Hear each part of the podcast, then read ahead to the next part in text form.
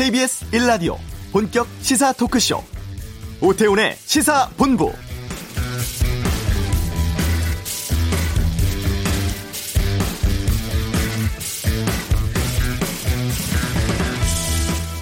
현재 국회에서 처리를 기다리는 법안이 1,700개가 넘습니다. 엄청 많죠? 여야는 지난 7월 민생경제 법안 TF를 구성해서 처리가 시급한 우선 처리 법안을 정했고요. 모두가 동의한 대표적인 법안이 600만 자영업자, 소상공인을 위한 상가 건물 임대차 보호법 개정안이었습니다. 2년 전에 발의된 법안이었고 두 차례 상임위 심사, 유관부처의 의견 수렴도 거쳤었죠. 교섭단체들이 민생 법안이라며 합의한 사실상 유일한 법안이었습니다. 최근 최저임금 인상과 관련해서 정치적인 공세가 이어지고 조물주 위에 건물주라는 그늘을 없애달라는 국민적인 요구가 거셌음에도 이 법안 처리는 무산됐습니다. 어제 8월 마지막 임시국회 본회의는 비쟁점 법안 30여 개만 처리하고 종료됐다는 것 알려드리겠습니다. 오태훈의 시사본부. 송도 불법 주차 사건이 어제 인터넷을 뜨겁게 달궜습니다. 교통 전문 한문철 변호사와 관련 내용 짚어보겠습니다. 주간 정가 이슈는 문재인 정부 2기 개각, 면모와 의미 살펴보고요. 내외신 기자와 함께하는 와치독, 감시견은 허위 보도 논란과 가짜뉴스 휩싸인 유튜브를 다루겠습니다. KBS 1라디오 오태훈의 시사본부 지금 시작합니다. 오후를 여는 당신이 꼭 알아야 할 이 시각 가장 핫하고 중요한 뉴스, 김기화 기자의 방금 뉴스 시간입니다. 김기화 기자 어서 오십시오. 안녕하세요. 네, 새벽에 서울 금천구 아파트 인근 도로에서 대형 땅꺼짐 현상 발생했다고 하는데 네. 이 내용 소개해 주시죠. 새벽 4시 40분이었습니다. 서울 금천구 가산동의 한 아파트 인근에 이 대형 땅꺼짐 현상이 생겼는데요. 얼마나 크냐 하면 이게 가로 30m, 세로 10m, 그리고 깊이가 6m나 됩니다. 땅이 정말 그야말로 크게 파인 건데요. 그래서 이것 때문에 인근에 거주하던 76세대의 주민 200여 명이 긴급 대피하게 됐습니다. 그리고 인근에 주차되어 있던 차량도 4대나 파손돼가지고 다 견인됐습니다. 네, 아파트에 피해는 없었어요? 이 사고로 이 아파트 한 개동이 기울었습니다. 이게 5도나 기울었는데요.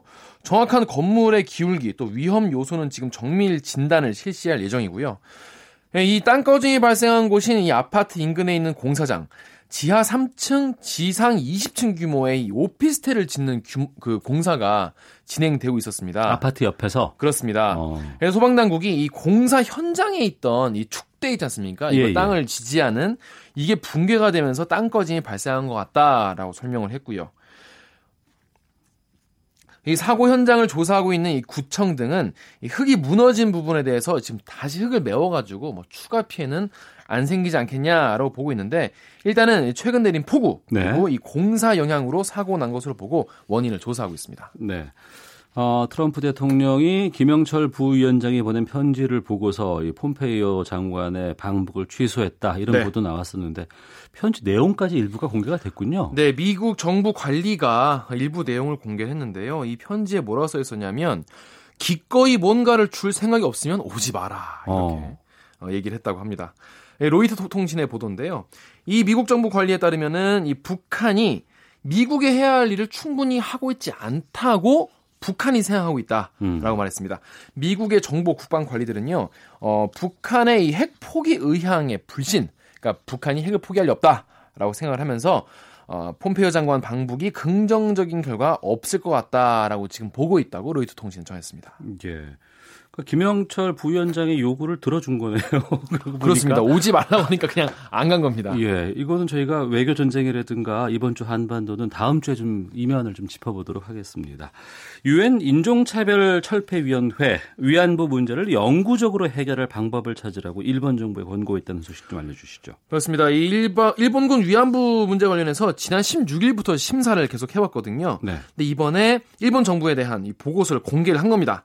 먼저 이 위안부 문제를 해결하려는 일본 정부의 노력이 온전하게 이 피해자 중심 접근법이 아니었다라고 우려를 표했습니다. 쉽게 말해서 일본 입장에서 접근을 했다 이런 얘기겠죠. 그리고 특히 2015년에 한일 위안부 합의 있지 않습니까? 네. 윤병호 장관과 일본이 한 그 합의는 생존한 위안부 피해자들의 의견을 충분히 반영하지 않았고 피해 여성인권 침해에 대한 일본의 책임을 명백하게 인정하지 않았다 이렇게 지적을 했습니다. 일본 정부가 위안부 문제에 온전하게 피해자 중심으로 접근을 하면서 영구적인 해결책을 보장해야 한다. 또 인권 침해에 대한 책임도 수용을 해야 한다. 이렇게 권고를 했습니다. 이 권고가 이제 유엔 위원회에서 나온 건데 네. 여기에 대해서 일본은 어떤 반응 보이고 있어요? 아 이거를 올바른 지적이다. 수용하겠다.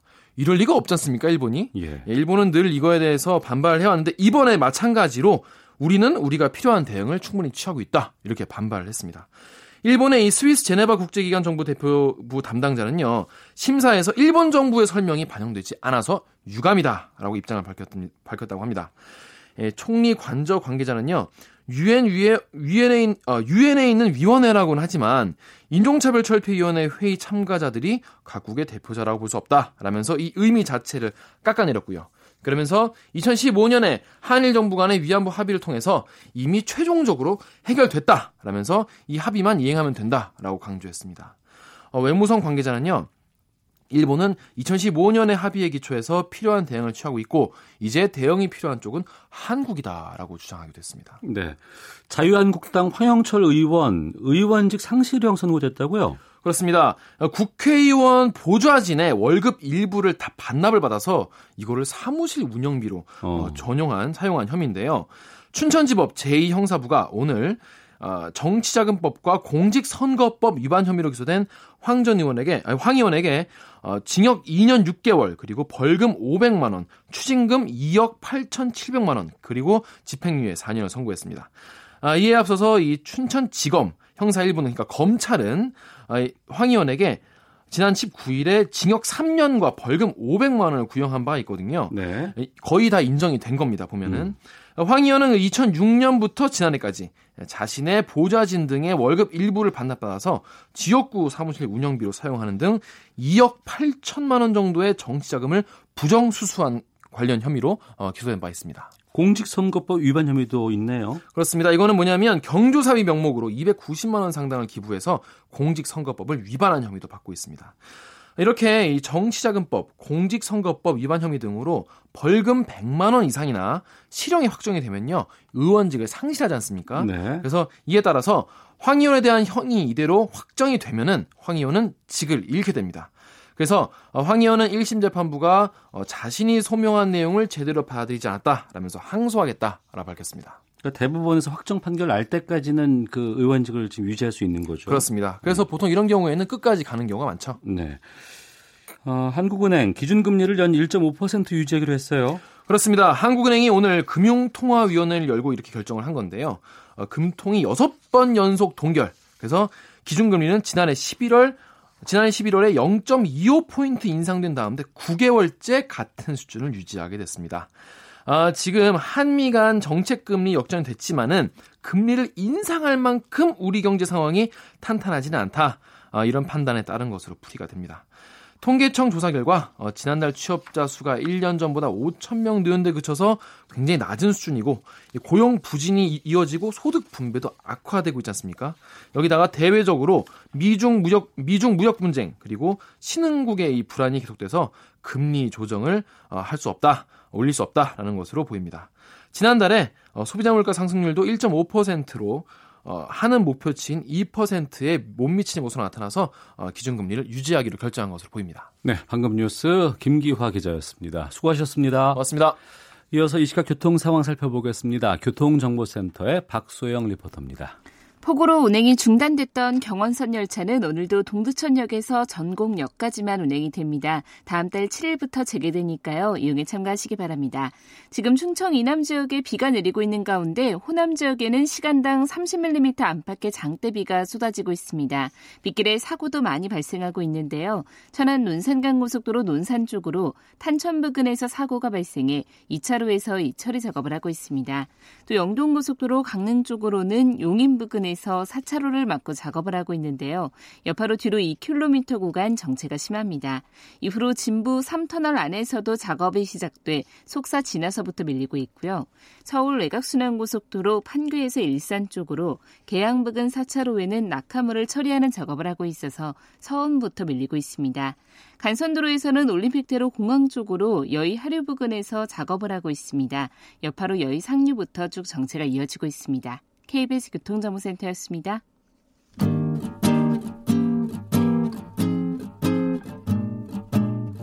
KBS 1라디오 오태훈의 시사본부. 여러분의 참여로 더욱 풍성해집니다. 방송에 참여하고 싶으신 분은 문자 샵 9730번으로 의견 보내주세요.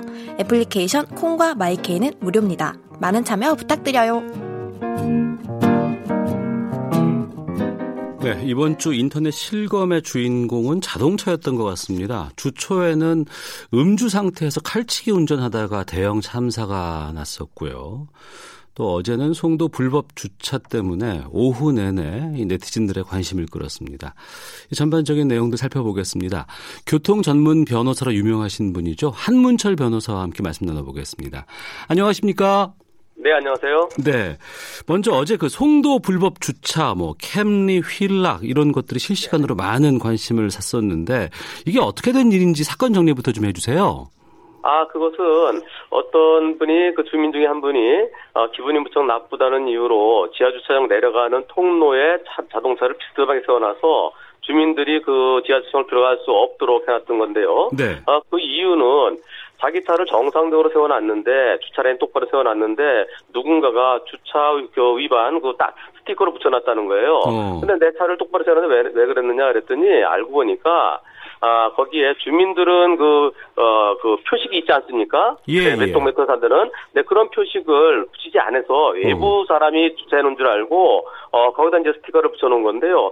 내가 차를 똑바로 해놨는데 왜 나한테 붙였느냐, 누가 붙였느냐, 경비수치라고 따지니까 그것은 관리사무소 가서 따져라, 우리는 모른다. 그러니까 기분이 나빠갖고, 그 전에 한 번은 장애인 주차구역에 세워놨다가 이 주차경고 표지판을, 주차경고 스티커가 한번 붙은 적이 있었는데, 그때는 내가 잘못했지만은 지금 내 잘못이 전혀 없는데 왜 그랬느냐. 네. 그것이 이제 문제돼서 기분이 나빠갖고 차를 이제 세워놓고, 그리고서 한 6시간 동안 사람들이, 그쪽으로 주민들이 통행을 못했던 것이죠. 네.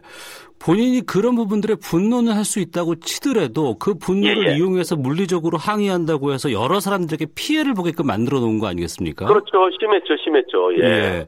그런데 그 지하주차장 입구에다가 자기 차량을 이렇게 세워놨는데, 네, 이거를 견인을 하지 못한다거나 이런 부분들이 좀 논란이 되고 있는 것 같은데, 현행 법상 아파트에서 이런 사건들은 어떻게 처리를 해야 맞습니까? 그게요, 일반 도로 같으면 주차 금지 구역, 주차 금지 구역에 차가 세워져 있으면은 행정력을 동원해서 또는 경찰력을 동원해서 그 차를 갖다가 이제 견인해 갈 수 있는데요. 네. 그런데 그것은 아파트 단지 내죠. 저희가 이제 언론에서는 사유지기 때문에 경찰력이 동원되지 못했다 이렇게 하는데, 사유지라서 그런 게 아니고요. 그것은 주정차 금지구역이 아니기 때문에 그렇습니다. 네. 일반 도로에는 경찰이 주정차 금지구역 노란 선을 그어놓지 않습니까? 근데 그 아파트 그 안에는 경찰이 어떠한 그 교통시설을 하지 않아요. 네. 주정차 금지구역이 아니라서 견행하지 못한 것이고, 사유지기 때문에 못한 것은 아닙니다. 네. 그러니까 이 상황이 벌어지니까 이 무개념의 차주가 이 차량을 중고차 딜러에게 팔았다고 또 얘기가 나와요. 그거는, 오랫동안 차를 못 움직이게, 차들이 통행하지 못하게 하니까 주민들이 나와서 그 차를 번쩍 들어갖고 옆으로 옮겼죠. 예. 옮겼는데, 이제 그것이 이제 문제되고 그러니까 자기가 그 차를 갖다 팔아야 되겠다. 그리고 그 차를 못 움직이게 또 주민들이 양쪽에 다른 차를 갖다 막아 놓은 것 같아요. 예. 그게 이제 그 논란이 되니까, 나 이 차 귀찮다. 차를 팔아야 되겠다. 근데 중고차 딜러가 차를 가지러 와보니까, 네, 거기에 독세가 채워져 있던 거예요. 주민이 그러셨다면서요, 그거를? 아파트 주민이, 당신은 우리한테 이렇게 고통을 주고, 당신도 이 차 못 끌어간다, 우리한테 사과하기 전에 못 끌어간다 해서 바퀴에 족쇄를 채우는 거죠. 그래서 중고차 매매업자가 차를 못 가져간 거예요. 그런 일들이 있었군요. 예. 그 어젯밤 사이에 이제 문제의 차주가 주민들에게 뭐 사과 입장을 뭐 밝혀서 해프닝으로 뭐 끝이 났다고는 지금 보도가 나오고 있는데 네네. 이게 좀 극단적인 케이스이긴 합니다만 요즘 뭐 불법 주차라든가 뭐 얌체 주차 같은 걸로 시비 붙는 경우가 참 많이 있습니다. 네네. 그 한문철 변호사께서 요즘에 뭐 몇 대 몇 변호사 블랙박스 변호사로 상당히 이렇게 교통 관련 프로그램들도 많이 하시고 하다 보니까 좀 황당하다 싶은 이런 우리 사회 주차 문제들 많이 겪으실 것 같은데 에피소드 같은 그렇죠. 거 있으면 좀 알려주세요. 우선 이번 사고에서 우리가 짚고 넘어가야 될 게 그것이 일반 도로는 아니지만 그러나 아파트 주민들이 지하 주차장으로 통행하는 통로죠. 네. 통로로 막아서 주민들이 자동차를 오고 가고 못하게 한 거 그 자체는 일반 교통방해죄에 해당돼갖고요. 아주 무거운 처벌이 내려질 수 있습니다. 10년 이하의 징역형 또는 1,500만 원 이하의 벌금형에 처해질 수 있는 건데요. 물론 이제 본인이 사과를 했기 때문에 경찰에서 조사를 하더라도 처벌이 그렇게 무거워지지는 않을 것 같은데요. 한편 그 자동차를 옮긴 거는 얼마든지 할 수 있어요. 자동차 때문에 우리가 못 다니니까 네. 그것은 자부행위, 형법상 자부행위에 해당돼서 주민들이 차를 옮긴 것은 문제가 되지 않는데요. 그런데 네. 족쇄를 채워서 자동차를 못 움직이게 한 거, 그것은 또 형식적으로 판단한다고 그러면 예. 이게 재물손괴에 해당될 수가 있습니다. 자동차가 움직여야 되는데 움직이지 못하게 했으니까요. 네. 하지만 이것은 아파트 주민들끼리의 순간적인 그렇게 이제 갑자기 화가 나서 일어난 그런 해프닝이 되었으면 좋겠고요. 그래서 법적으로 누군가 처벌받고 그러지는 않았으면 좋겠습니다. 예. 한편 주차 문제와 관련해갖고 내 차 앞에 어떤 차가 가로막고 있어서 일렬 주차, 앞에 쭉 이중주차하지 않습니까? 그것 때문에 내 차를 갖다 제대로 빼지 못하고 내가 출근 시간이 늦어지고 그것이 문제돼갖고 경우에 따라서는 몰래 그 차를 펑크내는 경우도 있고요. 네. 또는 그 차를 문을 못 열게 그 차 열쇠 꽂는데요. 거기에다가 본드를 발라놓는 경우도 있고 그래서 아이고. 예전에 네. 근데 그 법원의 부장판사 그것 때문에 아주 고농을 치른 일도 있고 그랬었는데요. 이 주차 문제는 서로 남에 대한 배려가 필요할 것 같습니다. 예. 이중주차를 하게 될 때는 반드시 나의 연락처를 적어놔서 연락을 받으면 내가 바로 빼줄 수 있도록. 요즘 의지차는 또 중립이 안 되는 차들도 있어서 이중주차하는 데 참 문제가 많은 것 같아요. 예, 여러 사람들이 공동으로 사용하는 곳이 주차장이기 때문에 네. 서로 간에 양보를 해야 되고 배려를 해야 이게 안정적으로 돌아가는데 그렇습니다. 일부 예. 몇몇이 무개념적으로 자신만 이용하기 위해서 활동을 하다 보니까 이런 사단이 벌어지는 거거든요. 그렇죠. 그런데 예, 예. 문제는 그런 일을 당했을 때 내 네. 스스로가 자구책으로 이걸 풀거나 아니면 관리사무소나 이런 곳을 통해서 풀 수 없는 경우가 발생을 하잖아요. 네네. 그럼 이럴 때는 어떻게 해야 돼요? 그냥 무작정 기다려야 되는 건지. 그것도 좀 심할 때 어쩔 때는 잠깐 이렇게 금방 올 줄 알았는데 살 세우고 올 줄 알았는데 좀 길어져서 못 오는 경우도 있는데요. 경우에 따라서는 며칠 동안 차를 내 앞에 가로막아서 내 차를 못 움직이는 경우도 있습니다. 예, 예. 그런 경우는 그것은 처음에는 고의성이 없다 하더라도 그것은 미필적 고의가 적용돼서 내 차를 못 움직이게 해놨으니까 내 앞을 가로막아서 그것은 또 하나의 재물손괴죄로 형사고소 대상이 될 수도 있습니다. 네, 이런 부분들이 좀 철저히 처리가 되는 것들이 확인이 돼야 나중에라도 예. 나도 이러면 안 되겠다라는 좀 그렇죠. 경각심들이 좀 퍼져서 좀 정착이 되지 않을까 싶은데요. 네네네. 알겠습니다. 자, 한문철 변호사와 함께 이번 주 있었던 여러 가지 교통사고 사건에 대해서 말씀을 나누고 있는데요. 다음 소식이 그 뮤지컬 배우 박혜미 씨의 남편 황민 씨가 스포츠카를 음주 상태에서 또 칼치기로 운전하다가 큰 인명사고를 냈습니다. 이 사건도 네네. 좀 소개를 해주세요. 그 사고는 이제 정확한 것은 그 사고 나는 상황 그 이전의 상황까지도 그 블랙박스 영상을 봐야 되겠습니다만은 언론에 보도된 바에 의하면은 일단 그 스포츠카를 몰고 1차로 달리고 있었는데 자동차 전용 도로인 강변북로였어요. 네. 1차로 가다가 2차로 앞에 버스가 가고 있었습니다. 근데 무슨 이유에선지 1차로에 있던 차가 2차로로 변경해서 버스 옆으로 가다가 그쪽 이제 갓길이죠. 네. 갓길에 서 있는 25톤 트럭의 뒷부분을 들이받고 또 앞으로 한 10여 미터 가서 1톤 트럭 밑에 끼이게 되는 그런 사고였는데요. 음주 0.104%였다는 거죠. 예. 그러면 만취 상태인데요. 소주 지금은 17도 보통인데요. 요즘 소주 한 병을 마셨다는 정도입니다. 예. 그 정도 술을 마시고서 상당히 속도가 있었던 것 같아요. 과속으로 달린 것 같습니다. 왜냐하면은 25톤 덤프트럭의 뒷바퀴가 빠질 정도였으니까요. 승용차가 부딪혀서 뒷바퀴가 덤프트럭의 바퀴가 빠질 정도면은 그 충격이 셌다는 거고 그것은 속도가 빨랐다는 것을 방증할 수 있는데요. 그리고 이제 칼 칼치기라는 얘기가 많이 나오는데, 칼치기라는 것은 앞에 가는 차 앞으로 빗음이 들어가고 앞으로 쑥 들어가는 거, 그런 걸 네. 칼치기라고 합니다. 근데 요번은 칼치기라고 보기는 어렵고요. 네. 아마 정확한 것은 이제 조사가 더 이루어져야 되겠지만은, 스포츠카, 그때 이제 우리가 우즈베키스탄을 상대로 해서 축구 경기도 이기고, 그리고 또 술도 한잔 먹고, 들뜬 마음에 나왔던 것 같은데요. 들뜬 마음에서 오늘 한번 달려볼까, 어딘가 가볼까, 그래서 뿡! 뭐 이러다가, 네. 그러다가 일어난 사고가 아닌가 싶은데요. 왜냐하면은, 앞에 차를 추월할 이유가 없었어요. 1차로 그냥 쭉 가면 되는데. 그러니까요. 2차로에 버스 옆으로 해서 다시 앞으로 들어오려고 일종의 고개운전 비슷한 걸 좀 해보려고 하는 게 아닌가 하는 생각도 드는데요. 이것도 가설입니다. 네. 네, 가설이지만은, 그리고 속도가 빠르지 않았으면은 사고는 안 나죠. 근데 음주 상태에서 판단이 안 되는 상태에서 속도가 빨랐고, 버스 옆에 갓길을 통해서 가려고 그랬는데, 예상치 않게 거기에 트럭이 있었으니까 피하지 못하고 들이받은 것 같습니다. 네. 이번에 보니까 혈중 알코올 농도가 0.104로 나왔던데. 네네네. 이건 면허 취소 수치죠? 그렇습니다. 0.05%부터 음주운전을 처벌되는데요. 예. 0.1% 이상이면 사고가 안 나더라도 면허 취소고요. 이번 사고는 음주 상태에서 이 0.104에서 또 큰 사고로 이어졌으니까 당연히 면허 취소입니다. 네. 면허 취소뿐만 아니라 사고가 났고 또 이 과속 운전으로 인해서 뭐 사망 사고까지 발생을 했습니다. 네네. 처벌이 더 가중되지 않을까 싶은데요. 요즘 음주운전에 대해서 우리도 엄하게 처벌해야 된다라는 그런 경각심을 좀 불러일으켜 세우기 위해서 이번 사고는 처벌이 법정형은 위험운전치사상죄, 특정범죄 가중처벌 등에 관한 법률 위반으로 징역 1년에서 30년까지 가능하도록 돼 있습니다. 네.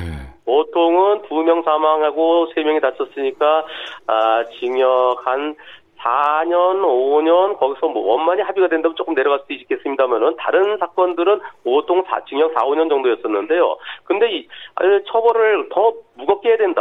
이게 음주운전으로 사망사고는 어떻게 보면은 미필적 고의엔 살인과 다를 바가 뭐 있느냐, 또 묻지마 살인과 피해자 입장에서 다를 바가 뭐 있느냐, 이런 인식이 점점 더 늘어나고 있기 때문에 이번 사고의 형량은, 실제적인 형량은 실형이 선고될 것으로 여겨지고요. 그리고 징역 5년보다 더 높아질 가능성이 있어 보입니다. 네.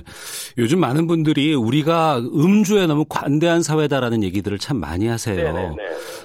변호사께서 보시기에 우리가 해외와 비교해서 좀 이런 음주운전 사고에 대해서 약하다는 게 맞습니까? 좀 약하고요. 그리고 관대한 게 현실입니다. 우선 일본과 비교해 볼 때요. 일본은 음주운전할 가능성이 있는 사람들 술을 판 거, 그 자체도 처벌을 하고요. 그리고 음주운전한다는 것을 알면서도 그 사람에게 나를 좀 태워달라라고 하는 것도 처벌을 하고요. 그리고 음주운전이라는 것을 알면서도 그 차에 타는 자체도 알고 타면은 그것도 처벌하는데, 우리는 적극적으로 음주운전을 시키거나 또는 음주운전을 편하게 도와주는 정도까지만 처벌하고, 그렇지 않고 음주운전죄에 동승하는 경우는 그냥 아무런 처벌도 없는데요. 앞으로 우리가 일본의 그 음주운전과 관련된 도로교통법규를 좀 우리도 배워서 그 벤치마킹이 필요할 것 같습니다. 네. 동승자 지금 처벌을 받는다고 말씀을 하셨지 않습니까? 네네네. 근데 이번 같은 경우에 지금 정황을 보면 함께 일하는 동료긴 하지만 선배거나 또 관리자일 수 있을 경우에 네네. 관리자가 음주운전을 하고 너 무조건 타! 이렇게 좀 위력에 의해서 이걸 강요할 수도 있잖아요. 네. 우리나라는 아직까지는 음주운전을 알면서 그냥 단순한 동승에 대한 처벌이 없고요. 그러나 음주운전 하면은 위험하지 않느냐. 예. 그런데 왜 위험한 데 탔느냐. 그 자체에 대해서 나중에 손해배상 받을 때요. 약 한 30에서 40% 깎인 것을 받게 됩니다. 네. 그래서 이번 사건은 아마 윗사람이 감독이 타라고 그러는데, 그것을 다 싫다고 하기는 매우 쉽지는 않았을 것 같아요. 네. 그렇지만 위험한 차 탄 것은 잘못이다 해서 나중에 손해배상 청구 소송이 들어가게 된다 그러면 아마 피해자 과실이 한 30% 쪽까지 좀 과실이 적용되지 않을까 하는 생각이 듭니다. 예. 음주운전은 하던 사람이 계속한다는 얘기를 들었습니다. 그렇죠. 습관입니다. 습관이에요. 한 번 한 사람이 또 하게 되고요. 나는 몇 번 했는데도 안 걸리네. 안 걸리니까 괜찮겠지 하는 마음도 있고요. 또 음주운전으로 처벌받게 되더라도 처벌이 그렇게 무겁지가 않습니다. 지금 현행법에도 징역형과 벌금형이 있는데요. 보통 초범이나 두 번째까지는 가벼운 벌금형으로 끝나는 게 보통이고요. 예. 삼진아웃에 해당될 때야 그때 가서 겨우 단기 실형 내지 또는 이제 집행유예가 되는데요. 이 음주운전은 그 사고를 내지 않았다 하더라도 음주운전에 대해서는 처음부터 좀 무거운 처벌이 좀 필요할 것 같습니다. 알겠습니다. 차에서 저희 시사본부 듣고 계신 분들이 참 많이 계시는데 서로 배려하는 운전 또 안전운전 하시길 좀 당부드리겠습니다. 한 가지만 더 말씀드리겠습니다. 출잔도 둥글고 핸들도 둥글입니다. 둥근 거 두 개를 다 잡다가는 폐가망신할 수 있습니다. 알겠습니다. 자, 한문철 변호사와 함께했습니다. 오늘 말씀 고맙습니다. 네, 고맙습니다. 헤드라인 뉴스입니다. 한국은행이 오늘 금융통화위원회를 열고 기준금리를 연 1.5%로 유지하기로 했습니다. 설비 투자가 5달 연속 줄어들어 1998년 외환위기 이후 최장기간 감소세가 이어졌습니다. 조윤제 주미 한국대사는 폼페이오 국무장관의 4차 방북 취소로 북미 대화가 정체 국면을 맞은 것과 관련해 대화 모멘텀을 지속하겠다는 북한의 의사는 확실하다라고 말했습니다. 미국 샌프란시스코 도심공원에 세워진 위안부 기린비 동상이 페인트로 훼손됐습니다. 정부는 중대한 청소년 폭력에 엄정하게 대처하고자 형사 미성년자 연령을 14세 미만에서 13세 미만으로 하향 조정하는 형법소년법 개정이 올해 이뤄질 수 있도록 국회와 협력하기로 했습니다. 지금까지 헤드라인 뉴스 정한나였습니다.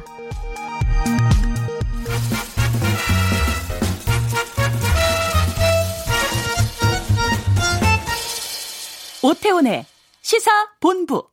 네, 매주 금요일 한 주간의 정치 소식을 정리해보는 시간입니다. 정가 이슈 코너인데요. 이승원 정치평론가와 함께합니다. 어서 오십시오. 네, 안녕하세요. 어제 청와대가 개각 단행했습니다. 폭은 어느 정도라고 판단하세요? 뭐 이 정도면 중폭 정도는 충분히 되죠. 아주 대폭까지는 아니고 중폭이라고 이름 붙일 수 있는 게 그 예전에 한 지난주까지만 해도 뭐 3개에서 5개 그 사이쯤 될 것이다. 그래서 이제 소폭 교체 예상이 있었는데 이번에는 심지어 이 부총리급 후보자까지 지명이 되면서 장관급 5명 그리고 차관급 4명 그러니까 한마디로 판이 커졌습니다. 네. 네. 그 참 죄송한 얘기지만 뭐 구설에 오르거나 업무 수행 평가에서 낮은 평가를 받은 장관들이 많이 좀 교체됐다. 이런 얘기들이 있어요. 먼저 김상곤 사회부총리 겸 교육부 장관 후임에 누가 될 것인가 굉장히 궁금했었는데 재선에 더불어민주당 유은혜 의원을 발탁했습니다. 송영무 장관 후임에는 정경두 합동참모총장 의장이 지명됐고요. 또 여가부에는 재선에 민주당 진선미 의원 등등이 지금 발탁이 됐습니다. 고용노동부와 산업통상자원부는요. 정통 관료 출신들을 이제 임명하면서 좀 정책적으로 안정성을 꾀하겠다 이런 의지를 보인 것으로 파악이 되고요. 또 이번에 눈에 띄는 분 또 한 분 계셨죠. 이석수. 오랜만에 들어보는 이름인데 이석수 전 특별감찰관을 차관급인 국가정보원 기획조정실장으로 전격 기용했습니다. 네. 네. 이번 개각에 대해서 청와대는 어떻다고 밝히나요? 일단 이제 개각이나 어떤 변동이 있으면은 이번에 취지가 뭐냐 한마디로 정리해달라 이렇게 기자들이 요구하잖아요. 일단 김의겸 청와대 대변인은 두 가지 단어를 꺼내들었어요. 심기일전 그리고 체감. 이게 두 가지였는데 일단 김 대변인 이런 얘기를 했네요. 이 심기일전은 문재인 정부 2기를 맞아서 새로운 마음으로 새 출발을 해보자는 의미다 이렇게 규정을 했고요. 또 체감이라는 것은 그동안 뿌려놓은 개혁의 씨앗을 바탕으로 좀 속도감 있게 성과를 내서 국민들에게 체감할 수 있도록 해드리자 이런 취지라고 일단 설명을 하고 있습니다.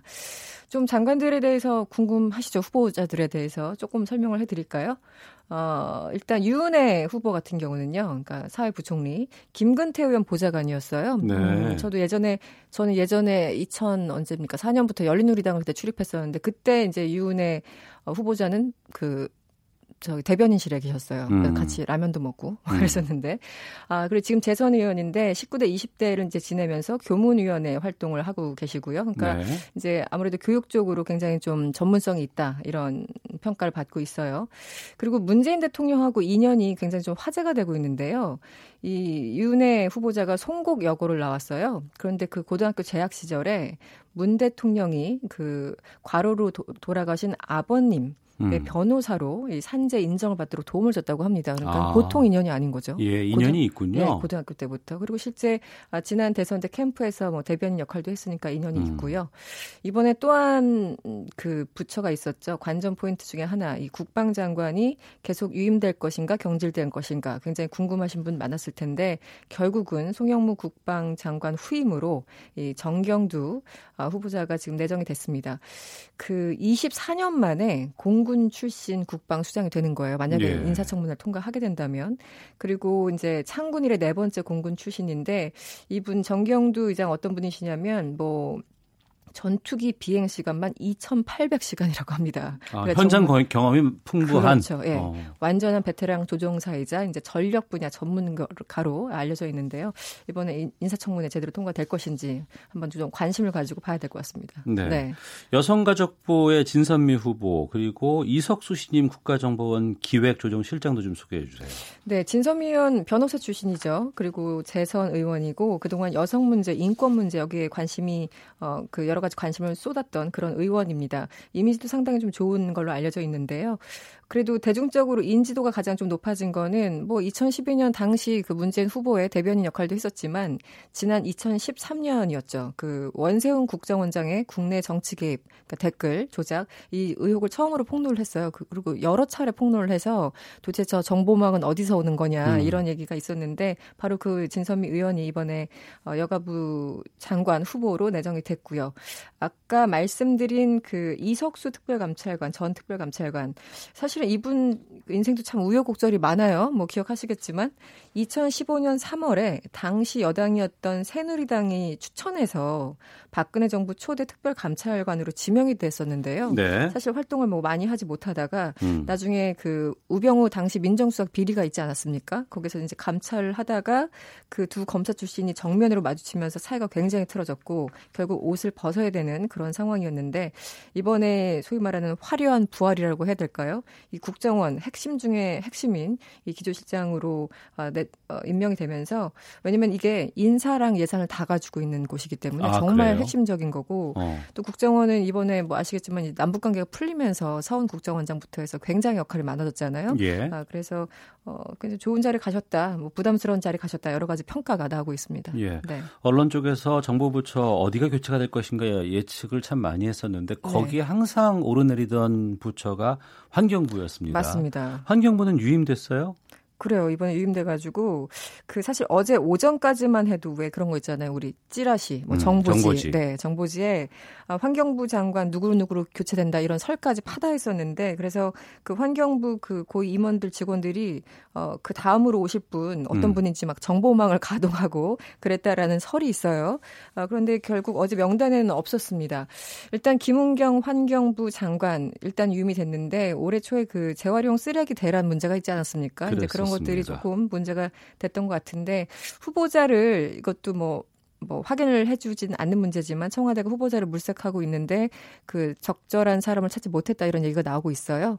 그럼에도 불구하고 1주 혹은 2주 뒤에 후속 장관 인사가 있다고 예고를 했고 아마도 환경부 장관이 거의 포함되지 않을까. 그러니까 기자들이 사실 물어봤어요. 그 한두 자리 더 후임으로 이제 후속 장관 인사를 한다는데 환경부 장관 포함되느냐라고 기자들이 질문을 했거든요. 어제. 근데 확인을 해주지는 않았던 상황. 네, 그래서 이제 뭐 한 1, 2주 정도 좀 더 기다리면 나올 것 같습니다. 네. 알겠습니다. 자, 그리고 다음 소식은 그 트럼프 대통령이 지난 6월 싱가포르 북미 정상회담에서 김정은 국무위원장에게 이 자리에서 곧 한국전쟁 종전선언에 서명하겠다 이렇게 약속을 했다는 뉴스가 나왔는데 참 흥미로운 뉴스입니다. 예. 네.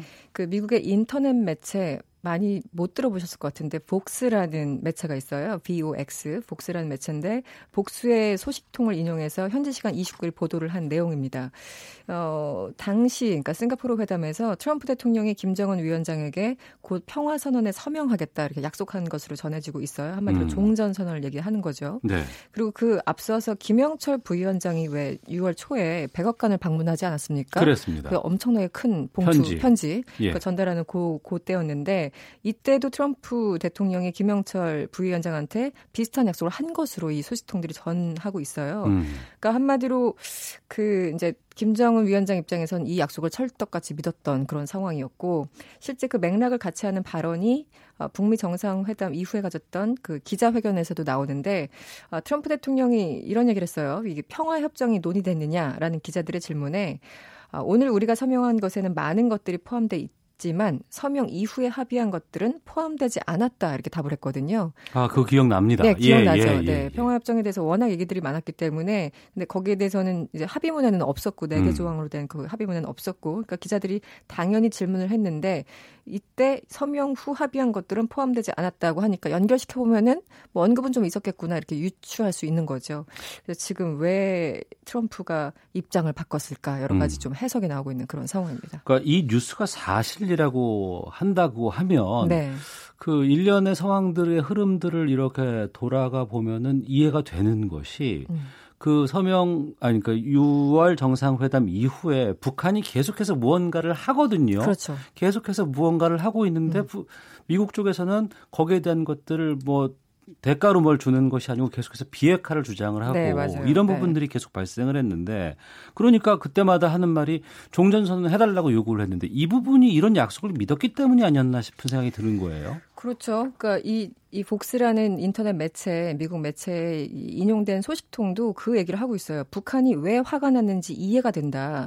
트럼프가 평화선언 약속을 했는데 그 이후에 규칙을 바꾸고 조건부로 한다는 것을 한마디로 미국이 약속을 어겼다, 이렇게 인지를 하고 있다는 것이죠. 네. 그러니까 그리고 실제 폼페오 국무장관도 북한에 벌써 한 3차례 방문하지 않았습니까? 그렇습니다. 이번에 이제 4번째 방문이 무산된 건데, 그때도 보도가 나왔죠. 한 2달 안에 당신들이 갖고 있는 비핵화 탄두 60% 이상을 넘겨라, 반출해라, 이렇게 요구를 했고, 이제 이런 압박들이 김정은을 화나게 했다, 이렇게 소식통들이 전하고 있습니다. 네. 그러니까 사실 이제 말씀하신 것처럼 북한 입장에서는 우리 풍계리 핵실험장 완전 폐쇄했지, 억류자 보냈지, 유해송환했지, 네, 그리고 미사일 엔진 실험장 그 지금 폐쇄하고 있지, 이 정도 우리가 했으면 이게 뭐 어떤 합법적 조치도 아니고 정치적인 선언인데 종전 선언 하나 못 해주냐, 뭐 이런 계속 그런 논리였거든요. 네. 더군다나 이제 과거에 이런 그 약속이 있었던 것을 전해지면서 왜 이렇게 그 북한이 강하게 반발했는지 대충 이해가 가는 그런 상황입니다. 네. 네. 조금 전에 그 방금 뉴스에서 소개했었던 그 로이터 통신의 보도에 따르면은, 네네, 비밀 편지의 내용이 좀 몇 개가 공개가 됐다고 하는데, 그, 네, 안에 나온 것이 바로 그거예요. 뭐 선물 없으면 오지 말라, 이 얘기가, 네, 그 부분이 아닌가 싶은 생각이 좀 들기도 하고. 그렇습니다. 그 실제 북한이 외무성 담화라든가 언론 등을 통해서는 여러 차례 이 부분에 대한 불쾌감들을 표했거든요. 네, 실제로 이제 최근 걸 좀 말씀드리면, 뭐 노동신문 등등 매체를 통해서는 굉장히 많이 나왔지만 외무성에서 8월 9일에 담화를 한번 발표를 합니다. 네. 근데 재미있는 얘기를 하고 있어요. 외무성이 이런 얘기를 해요. 트럼프 대통령의 의지에 역행해서 일부 고위 관리들이 대북 제재에 혈안이 돼 있다, 이렇게 주장을 했거든요. 네. 그래서 이건 또 뭐냐. 이게 볼튼 보좌관하고 뭐 매티스 국방장관들을 겨냥한 거 아니냐, 뭐 이런 해석이 나왔었는데, 조금 전에 말씀하신 그 로이터 통신이 이 바로 다음 날 보도를 한 게 있어요. 예, 예. 그걸 보면은 이렇습니다. 이 7월 7일 폼페이오가 3차 방북을 했을 때 그때 협상이 굉장히 난관에 부딪혔어요. 그랬더니 평양에 있던 그 북한 관리들이 폼페이오한테, 야, 나가서 트럼프 대통령한테 전화 좀 한 통 하고 와, 이런 얘기를 했다는 거예요. 예, 예. 그래서 저는 이 로이터 통신 보고 전 좀 뜬금없다 생각을 했었거든요. 근데 이제 어떤 맥락인지 이제 약간 좀 퍼즐이 맞춰지는 그런 상황 같습니다. 알겠습니다. 네. 금주 정관 이슈 이승원 평론가와 함께했습니다. 고맙습니다. 네, 고맙습니다. 잠시 후 2부에서 남북체육교류협회 김경성 이사장 나오시기로 했는데, 이분과도 좀 이 부분 얘기 좀 다뤄보겠습니다. 2부에서 뵙겠습니다.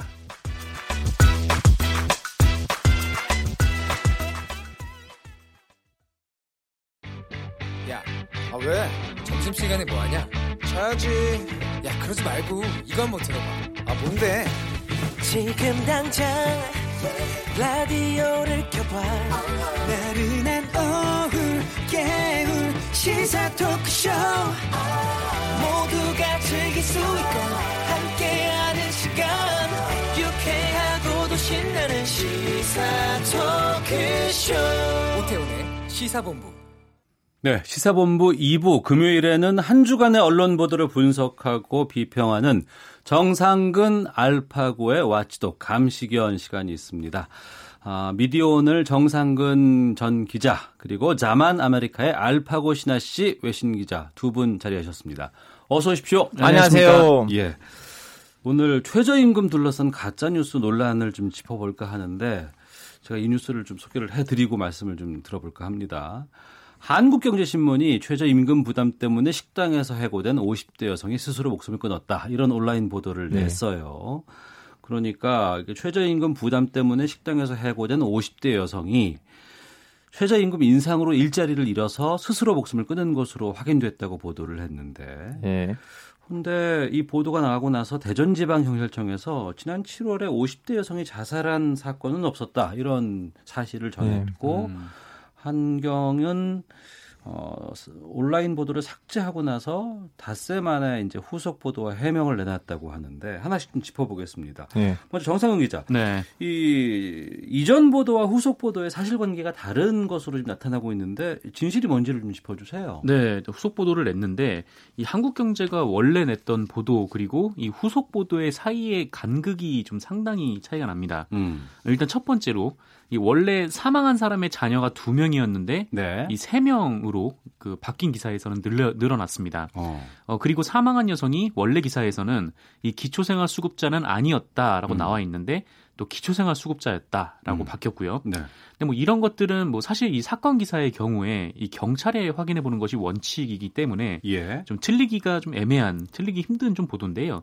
다만 주변 증언들만 놓고 취재를 해봤을 때는 뭐 이런 착각이 있을 수도 있었을 텐데 그런데 이 핵심적인 부분이 또 있습니다. 그러니까 이 원래 보도에서는 이 사망한 여성이 50대다라고 보도에 나왔는데 이 나이가 후속 보도에서는 35살로 바뀌었다라는 거죠. 그러니까 이거는 주변 지인들을 바탕으로 취재를 했다고 하면 틀리기가 힘든 상황인 거죠. 그러니까 뭐 40대, 50대 혹은 뭐 50대, 60대가 헷갈리는 거는 가능해도 이게 30대와 50대가 헷갈리는 거는 좀 불가능해 보이는 상황이기 때문에 특히나 이제 주변 사람들을 취재했다면 더욱 헷갈리기가 어렵죠. 그래서 이 기사가 사실이다, 뭐 사실이 아니다라는 것은 지금 뭐 이 기사를 놓고 여러 입장에서 좀 첨예하게 판이하게 입장이 갈리기 때문에 뭐 결론을 내기는 좀 어렵습니다만 관련된 일이 있다고 해도 뭐 한국경제의 이 원래 보도가 그러니까 50대 여성이 뭐 최저임금 때문에 죽었다라는 보도가 이 좀 심각할 정도로 사실관계가 어긋나 있었던 것은 좀 맞아 보입니다. 사실을 전하는 게 뉴스잖아요, 알파고 기자. 그리고 특히 사건 사고 같은 기사 같은 경우에는 우리가 이제 말단 기자들이 제일 먼저 접하는 게 사건 사고 기자고 기사고 현장을 가서 확인하는 게 기사를 쓰는 데는 가장 기본적인 거 아닐까요? 어때요? 이게 근데 이데올로기에 많이 빠지게 되면 이런 실수를 하게 돼 있어요. 터키에서도 이런 일들이 있었어요. 예를 들면 터키에서 5년 전에 너무나 큰 시위가 있었거든요. 예지 닥심 공원 사태가 있었는데 그 뭐예요? 이제 거기 이제 뭐 반정부 청년들이 이제 그 공원을 철거하자는 정부 지침에 크게 항의를 하고 이제 그게 그때 그 뭐라고 해야 되나 그 시위가 있었는데 그때 몇 명 사람 죽었거든요. 근데 그때 죽었을 때는 처음에는 친정부 언론들에서는 이거 이제 그 시위자들끼리 투쟁이 있어서 죽었다는 식으로 보도를 했는데 알고 보니 그 경찰이 던진 체리토나 맞아서 죽었다는 걸로 이제 정정이 됐고 그 다음에는 이제 그렇게 하면 정부의 이미지가 나빠지니까 또 어떤 여성이 나와서 여기 이제 거기 있는 시위자들이 내가 히잡을 쓴다고 해서 나한테 이렇게 공격을 했다, 폭행을 했다, 내 위에다가 오줌을 했다. 그래서 다시 한번 이렇게 그 시위자들이 싫어하는 여론이 되는 거였는데 CCTV를 확인해 봤더니 그런 거 아예 없었고 그 진술하는 여자도 없어. 그래서 이런 일들이 이데올로기에 많이 빠지게 되면 불가피하게 나와요. 그래서 우리는 언론을 이데올로기랑 별개로 만들어서 해야 된다고 생각해요. 현장이 있고 사실이 있더라도 그것을 보는 시각에 따라서 왜곡될 수도 있고 또 잘못된 대입을 할 수도 있는 것이고 기사로 표현하게 되면은 독자가 봤을 때 다른 정보들을 얻게 될 수도 있는 것 같은데, 정상근 기자, 이 네네. 보도 같은 경우에는 그동안 최저임금 인상 비판 보도의 객관적 지표가 부족했다, 이런 평들이 참 많이 있는 상황에서 나온 뉴스라서 좀 더 네. 논란이 뜨거운 것 같아요. 네, 그렇습니다. 뭐 이 미디어오늘에서 그 한국 경제가 지난 1년간, 그러니까 2017년 7월부터 2018년 6월까지 이 최저임금이 인상된 인상이 언급된 기사를 한번 찾아봤는데 네. 이게 1,098건에 달한다라고 합니다. 이것은 5개 경제지 그리고 9개 종합지를 통틀어서 가장 많은 수인데요. 뭐 보도는 할 수 있는데 이 문제는 대체로 이런 보도들 가운데 좀 억지로 최저임금하고 연결을 시킨 보도들이 눈에 띄었다라는 점인 것 같습니다. 그러니까 이를테면 이 통계청에서 발표가 날 때마다 좀 이런 논란들이 있는데, 그러니까 2017년 12월 고용동향 자료가 나왔을 때 이 숙박 그리고 음식점업 취업자가 지난해에 비해 49,000명 줄었다. 그리고 2018년 1월 고용동향에서도 이 숙박, 음식점업 취업자가 1년 전에 비해 31,000명이 감소했다. 이런 결과가 나왔는데 이것을 두고 이게 한국 경제가 이것은 최저임금 인상의 여파다라고 단정해서 기사를 썼거든요. 네. 그런데 관련된 추세를 보면 이것은 2016년부터 계속적으로 해서 이 숙박, 음식점업 취업자 수가 감소를 하는 경향이 있었습니다. 그래서 이거를 최저임금 인상과 연결을 시키는 게 좀 무리하다. 왜냐하면은 2016년 때부터는 2016년에서는 이렇게 최저임금이 크게 논란이 안 됐었으니까요. 네. 그리고 또 최근 논란이 됐었던 이 취업자 수 증가폭에 대해서 이 최저임금 인상 여파로 취업자 수가 바닥을 쳤다, 뭐 7월에 5,000명밖에 늘지 않았다, 뭐 심각한 위기다, 뭐 이런 지적을 했지만 뭐 고용률 그리고 실업률 자체는 뭐 크게 달라지지 않았다, 뭐 이런 지적도 있고. 또 이 소득주도 성장이 뭐 대기업, 중소기업 임금 격차를 더 키웠다라는 기사를 낸 바 있는데, 이 대기업 그 노동자의 월급이 한 16% 올랐을 때 중소기업 노동자의 월급은 4.9% 정도 올랐고 이것은 최저임금 때문이다라고 주장을 했었거든요.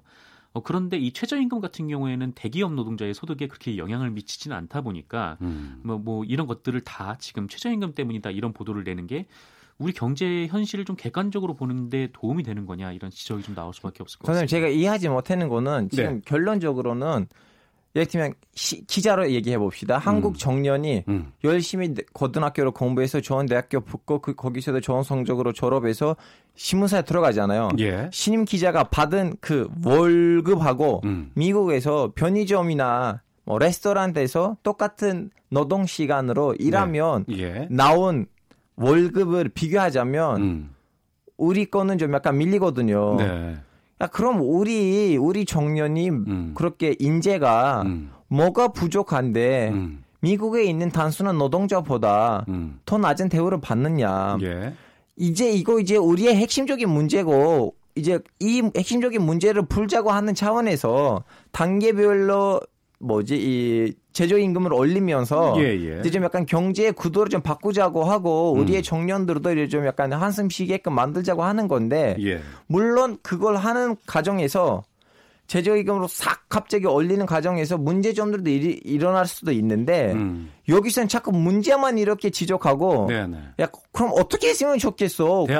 대안을 좀 보여줘야 되는데 대안보다는 문제만 있고 그럼 하지 말자는 얘기냐. 이거 좀 아니라고 생각해요. 물론 최저임금에 대해서 문제 제기를 할 수가 있으나 네네. 동시에도 좀 약간 대안이나 보조 역할을 해줘야 되는데 보조 역할은 거의 없어 보이고 이런 식으로 나가면 그건 국가한테도 이익이 아니라고 생각해요. 이 기사 파장이 정치권으로까지 번져가지고 그 자유한국당 김성태 원내대표가 이 기사를 그 중요한 국회 운영위원회 자리에서 인용을 했다가 진실 공방까지 지금 벌어진 거 아니겠어요? 네, 맞습니다. 김성태 자유한국당 원내대표가 국회 운영위원회에 출석한 임종석 대통령 비서실장을 불러서 지난주에 대전에서 자식을 키우는 50대 여성이 최저임금 인상 때문에 일자리를 잃고 스스로 목숨을 끊었다. 정부의 소득주도 경제 성장이 잘 안 되고 있음을 인정하라, 이렇게 공격을 했고요. 네. JTBC의 토론 프로그램에서도 대전에서 참 안타까운 사건이 있었다라면서 자차 이 사건을 기정사실화했는데 당시 이 한국경제의 기사가 삭제가 된 상태였거든요. 그래서 이게 좀 진짜인지 가짜인지 좀 불명확한 상황에서 이렇게 인용을 한 것도 좀 문제고, 이 김용태 자유한국당 사무총장도 한국경제에 삭제된 기사를 링크를 하면서 이 문재인 정부의 소득주도 성장론이란 괴물이 이 노동 취약층의 국민들을 죽이고 있다. 이렇게 주장을 했는데 좀 굉장히 좀 부적절한 발언이었던 것 같아요. 왜냐하면 아직 뭐 이 기사에 대한 진위 여부가 가려지지 않은 상태였고 네. 논란이 있는 상황이었기 때문에요. 예, 우리 언론에 보면은 경제지들이 꽤 있어요. 네. 이 경제지들이 뭐 일반 그 뭐 조중동이라든가 뭐 한경호 말고 네. 부동산이라든가 기업과 관련된 뉴스들 이런 뉴스에서 더욱더 좀 보수적인 스탠스를 좀 많이 좀 갖고 있다는 느낌이 드는데 이걸 단순히 뭐 경제 전문지기 때문에 태생적인 서양 때문이다 뭐 이렇게 이해를 하기는 저희가 좀 동의가 안 되는 부분들이 있거든요. 네, 아니 이것도 있어요. 예를 들면 경제지인데 좀 약간 진보적인 경제지가 없어요. 지금 한국 뭐 언론 시장에서요. 그것도 이제 진보 정치판의 문제라고 생각하거든요. 네네. 왜냐하면 지금 경제지도 지금 한국에서 뭐라고 해야 되나 핵심적인 역할을 하는 언론 기관들 중 하나인데 이제 그 시장을 재워야 되는데 진보 세력도 지금 재우지 못하는데 또 이런 문제들이 나온다면 이거 보수뿐만 아니고 진보의 책임도 있다고 생각해요. 알겠습니다. 좀 태생적인 한계가 있는 네. 게 우리나라 이제 언론 시장 규모 자체가 좀 작은데다가 또 워낙 경쟁지들이 좀 많은 상황이다 보니까 보통 이제 기업들에게 잘 보여서 기업들에게 광고를 받아서 운영하는 그렇죠. 경제 매체가 네. 대부분이거든요. 근데 반면에 이제 기업들을 비판하면서 이 기업들에게 광고를 받을 수는 좀 없고 하지만 이제 구독자 층수는 굉장히 좀 사실 한국 시장이 좀 작고 그런데 저는 그렇게 따지면 한겨레도 생길 수가 없었잖아요. 정부를 비판하면서 어떻게 살아남느냐 사람들 지원해서 생겼어요. 네. 알겠습니다. 자 정상근 전 미디어오늘 기자, 자만 아메리카의 알파고 신하 씨 외신 기자와 함께 한 주간의 언론 보도 분석해보고 있습니다. 다음 주제로 가죠. 한국언론진흥재단 미디어연구센터가 20세 이상 성인 남녀 1,218명을 대상으로 지난 20일부터 24일까지 온라인 설문조사를 실시했는데 주요 플랫폼으로 최근에 떠오르고 있는 유튜브의 이용 행태라든가 유튜브를 통해 유통되는 가짜뉴스 등 허위 정보에 대한 인식 등을 조사했는데 유튜브 이용자 중 3명 중 1명이 스스로가 유튜브에 가서 가짜 정보를 접한다 이런 조사 결과가 나왔습니다. 두 분은 유튜브 얼마나 자주 보시고 거기서 무엇 주로 보시는지. 저 채널이 있어요. 뭐 보는 거 말고. 직접 채널, 운영하는 유튜브 네, 채널이 있으시군요. 한국어 하나, 터키어 하나 있어요. 예예. 예. 그 외에서 뭐 뉴스도 유튜브를 통해서 예, 저는 뭐라고 해야 되냐 그 요즘 이제 한국 언론에서 목소리 내지 못하는 극진보, 극우파, 네. 극보수 채널들을 많이 구독해서 봐요. 네, 정상근 기자는요. 저도 제가 나온 방송을 많이 보는데요. 아, 두 분이 유튜브에서 활동을 많이 하시는 분들이구나. 나름요, 나름. 근데 뭐 저는 뭐 그 아이가 있어가지고 예. 아이 관련된 컨텐츠를 많이 보기도 하고 이 유튜브에 한번 들어가면 나오기가 힘들더라고요. 왜냐면 맞아요. 관련 영상들이 쫙 붙어 있으니까. 그래서 이제 구독을 해서 자기 홈피만 봐야 돼요. 네. 우리 자기 취향을 만들어야 돼요. 그럼 두 분께 직접 유튜브에서 활동하고 있는 두 분이니까 네. 최근에 과거와 비교해봐서 영향력이 얼마나 유튜브가 좀 갈수록 커지고 있다고 느끼세요? 너무 커지고 있어요. 그리고 지금 메인스트림 언론, 뭐 방송국들, 신문사들, 라디오들 그 시장을 인지해야 되는데 네. 일부러 인지하지 못하는 건지 아니면 질투나서 인지하지 못하는 건지 아니면 몰라서 인지하지 못하는 건지 모르겠지만 그 시장이 어마어마하게 커요. 왜냐하면 어렸을 때부터 시작해서 그렇죠. 예를 들면 뭐 6년 전에는 중학생이었던 애들이 지금 대학생이거든요. 그렇죠. 그때 시작한 거예요. 뽀로로를 거기서 봤던 친구들이 예. 계속해서 유튜브에서 남아 있으니까. 그렇죠. 그래서 지금 그때 뽀로로 봤던 애들이 지금은 뉴스를 텔레비에서 안 보고 거기서 보고 있어요. 예. 그걸 인지해야 되는데 우리는 인지 못하고 있어요. 정상훈 기자. 네. 이렇게 유튜브가 급격하게 성장할 수 있었던 배경에 대해서 좀 설명을 좀 해주세요. 아무래도 유튜브라는 이 플랫폼이 아무래도 이 동영상, 이 영상 재생 시장에서 가장 좀 선도적으로 나왔기 때문에 일단 기존의 정보 추측력이 다른 동영상 플랫폼에 비해서 상당히 좀 많은 것도 있고 그리고 이 유튜브는 크리에이터하고 수익을 공유를 네. 좀 하고 있거든요. 광고 수익 같은 것들이 좀 나오다 보니까 창작자들의 좀 창작 욕구를 불러일으키고 또다시 또 정보의 집중을 또 불러오는 것 같다는 생각도 좀 듭니다. 예, 근데 이제 유튜브라는 채널이 그렇게 이제 광고라든가 또 유저 스스로가 이제 이것을 만드는 것이기 때문에 검증하고 좀 점검하고 이런 부분들, 걸러지는 부분들이 좀 부족하다고 볼 수 있는데 두 분이 유튜브에서 좀 접하는 가장 황당했던 가짜 뉴스들은 어떤 게 있었는지. 한두 개예요. 많아요? 아, 저는 한국보다 기사를 쓰잖아요. 네. 특히 제가 요즘 협찬은 국내 언론사 하나가 있는데 거기서 난민이랑 관련된 기사들을 우리가 썼어요. 아, 예, 예. 근데 다들 거기에 이제 반박을 했을 때 아. 유튜브에 있는 어떤 링크를 어떤 아저씨가 무슨 설명을 하고 있는데 예. 그 링크를 거기에 넣으면서 니네들이 이렇게 잘못하고 있어. 봐봐, 이거 봐봐. 예. 아, 근데 저는 그 영상들을 다 봤는데 거기 나와 있는 사람들 다 거짓말하고 있어요. 아, 조금만 인터넷에 들어가면 조금만 예. 서칭하면 거짓말하고 있는지 너무 대놓고 나오고 있는데 그 사람들 그걸 믿고 그걸 이제 푸드노트로 여기저기 붙이고 있어요. 예. 그래서 저는 그걸 보고 놀랐어요. 이거는 빨리 어떤 식으로 이거 좀 언론에서 크게 거론을 되고 이제 국민을 깨우쳐야 됐는데 야 유튜브에 나온 거 다 뭐지 이렇게 진실이 아니다. 뽕이 많다. 근데 아직 거기에 대한 언론의 지적이 없어. 우리는 유일하게 저는 여기서 봤어요. KBS 라디오에서. 유튜브에 이런 거 있다. 이러니까 좀 약간 자로 잡자. 예. 이 가짜뉴스 이렇게 퍼지고 확산되는 게 빠른 것은 아무래도 네. 돈이 되는 부분들이 좀 연관이 돼 있지 않을까 싶기도 하거든요. 그렇죠. 이 영상을 만드는 사람들은 일단 유튜브가 수익을 좀 공유하다 보니까 뭐 예. 광고도 붙일 수 있고 또 잘 되는 유튜버들은 별도로 광고와 협찬을 받는 네. 일도 있어요. 그래서 네. 뭐 잘 나가는 유튜버다, 뭐 크리에이터다라고 하면 그 수익이 한 달에 한 몇천만 원을 네. 오가는 뭐 그런 사람들도 있다고 하고 네. 무엇보다 가짜 뉴스가 좀 확산이 되기 쉬운 거는 이 말이 그냥 되게 쉽게 나옵니다. 이게 뭐냐면은 그냥 뭐 만약에 뭐 고용 지표가 나빠졌어라고 네. 하면 그냥 최저임금 때문이야라고 말해버리면 그냥 끝나는 거니까 받아들이는 사람 입장에서 쉬운데 이거를 또 팩트 체크하려다 보면은 뭐 무슨 지표를 보면 또 그게 아니야라고 나와야 되는 거니까 이게 좀 상당히 복잡한 면도. 아 있죠. 그거는 분석에 있어서 가짜인데 제 얘기는 있는 진실 그대로. 매혹하고 있어요. 네. 일어나지 않는 일이 일어났다는 식으로 말해요. 네. 이건 무슨 말이냐면 방송통신관리위원회가 거기를 관리하지 않잖아요. 그렇죠. 예를 들면 우리는 여기서 하는 모든 말들을 다 관리를 하는 건데 우리 예, 잘못 예. 말하면 징계가 들어오잖아요. 거기서 그런 거 없어요. 그래서 그런 부분들이 좀 부각될 수 있지 않을까 싶은데 과거 정권에서는 이제 팟캐스트라는 것으로 대변하는 곳은 뭐 낙곰수라든가 네네. 이런 쪽에 진보 진영들의 좀 이렇게 얘기가 많이 네. 있었다 그러면 최근에는 보수 진영의 이야기들이 유튜브에 상당히 많이 지금 퍼지고 있고 또 이에 관심 갖는 사람들이 많이 접속을 하고 있다고 하는데 알파고 기자 외국에서도 이렇게 특정 진영이 좀 유튜브라든가 뭐 SNS 미디어로 몰리는 이런 그 현상들이 좀 있습니까?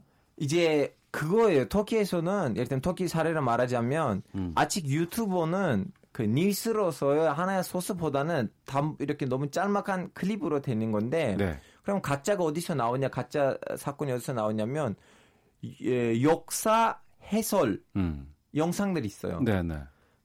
그래서 다들 자기 이데올로기 지향에 알맞게 50년 전에 있는 사건을 100년 전에 있는 사건을 아니면 1000년 전에 있는 사건을 네. 가짜 정보를 가지고 분석합니다.